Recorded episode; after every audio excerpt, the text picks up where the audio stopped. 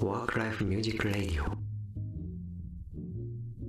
どうも皆様こんにちは。こんにちは。えーと本日も調べた音楽情報について自由に語っていきたいというふうに思いますけども、はい。今回はソウル R&B 編ということで私の方からお話をしたいなと思いますけども、最近ちょっとソウルミュージックの方を勉強中ですので、その中から一曲紹介したいなと思います。今回ご紹介するのがアルグリーンというアーティストのですね、Let's Stay Together という曲についてお調べてみました。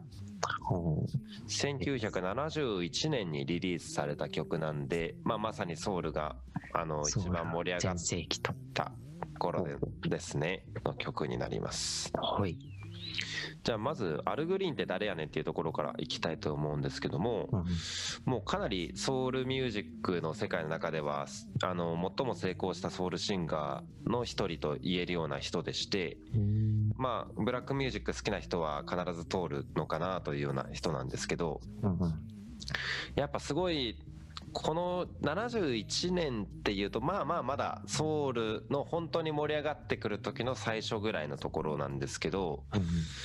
まあそれまでこうもうちょっとゴスペルとかの感じが強かった中でうん結構アルグリーンの歌い方ってのはすごいこうロマンティックな感じというか繊細さがある感じで。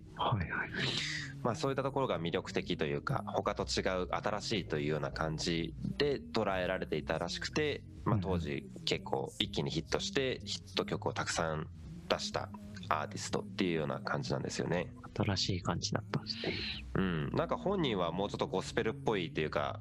あの結構魂込めた感じというか男らしい感じで歌いたかったみたいな あれらしいんですけど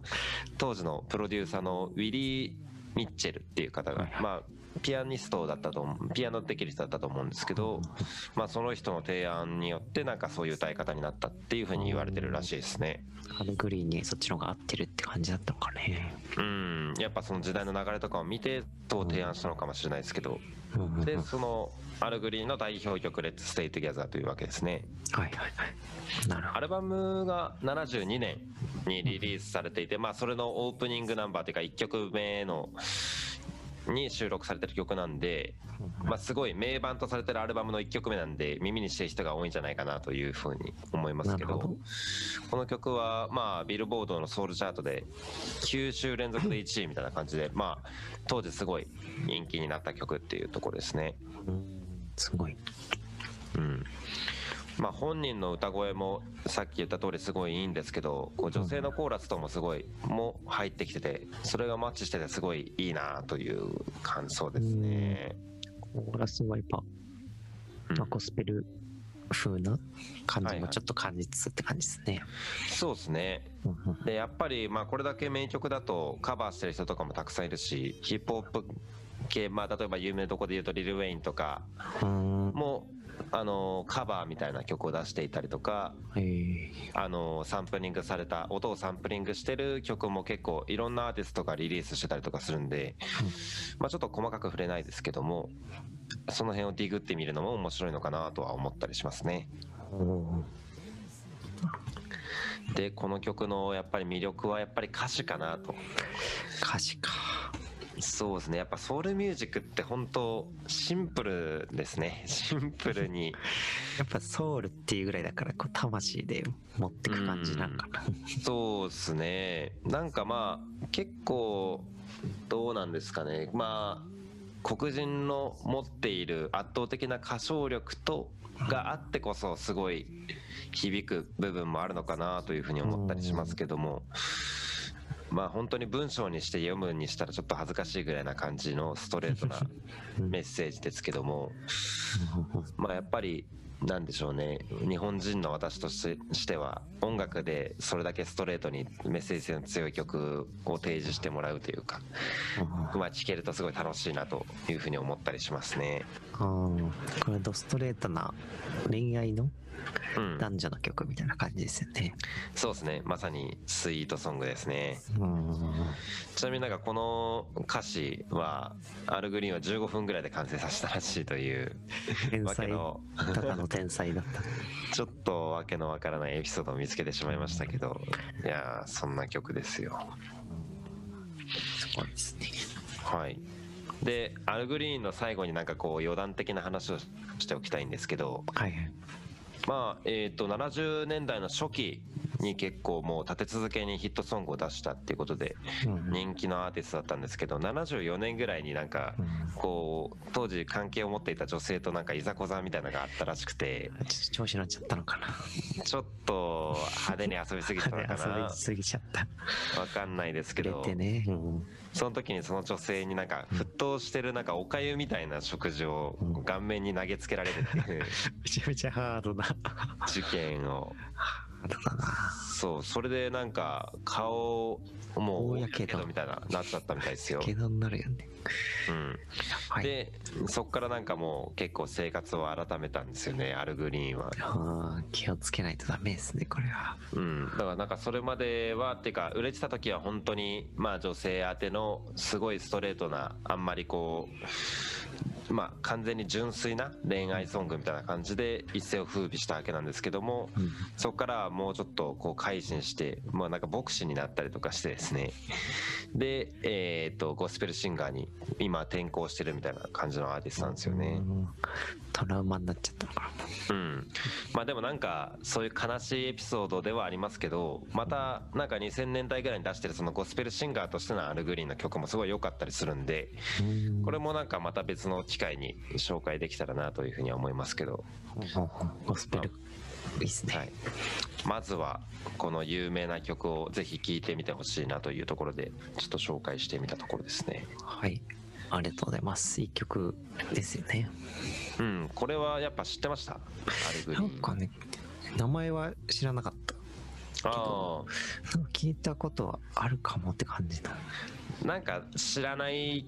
意識してないけどどっか街中で流れてることも日本でもあってもおかしくないぐらいの名曲かなというふうに思うんいいで、曲でした。優しくて。はい、これを聞いたらあああの言ってた曲だな。あのおかゆを投げつけられた人だなと。思ってもらえればなと。思ってもらえればなってのもおかしいですけど、はい、そんな、はい、思いました。そんな名曲と裏話ということで、はい。えー終わりたいと思います、はい。えー本日ご紹介したのはアルグリーンの「Let's Stay Together」でした。これからも定期的に音楽情報を調べて解説したいと思いますのでよろしければチャンネル登録フォローとよろしくお願いします。というわけで今日はまたソウルミュージックの名曲紹介という形でアルグリーンの曲を紹介したんですけどもこのアルバム通してすごいいい曲多いんですよねやっぱり。そうなんですか。結構シンプルな感じですか、全体的に。全体的にやっぱりシンプルですね。もうシンプルかつもう歌詞の内容も本当に女性に向けたまあうん。純粋な心を歌った曲まあいざこざがあったわけですけどね本人自身は。まあ70年代、71年だからね、まだ素朴というかシンプルなうん音声で。はい。うんなんかある意味こうなんでしょうどんな人にも当てはまるような曲っていうか本当に心の純粋な部分を歌ってる曲なんで例えばなんだろうパーティーとかこう結婚式の時とかになんか流すとかうん。誰かに送るメッセージソングとしてみたいなうんうん形で捉えるとすごいいいんじゃないかなというかまあみんなも知ってるし純粋だしまあメロディーも気持ちいいし歌も素晴らしい。で英語も簡単なんでうん結構まあ分かりやすく伝わるっていうところもいいかなという、なるほど、そういうシンプルなところがうん。広まった。はい、要因の一つなのかもしれないですね。そうですね。やっぱソウルっていうと、まあ、だんだんネオソウルというジャンルが出てきたりだとか、まあえー R&B とかも、まあ、ヒップホップが生まれたりとかそういう時代からどんどん盛り上がってきてソウルの形もどんどん変わってくるというか。うん進化していくって感じです。そうですね。サウンド的にも進化していくし内容もいろいろこう時代とかに合わせて変わっていったりとかするわけなんですけど、うんまあ、R&B とかっていうと結構なんでしょうね。比較的マッチョな男がちょっと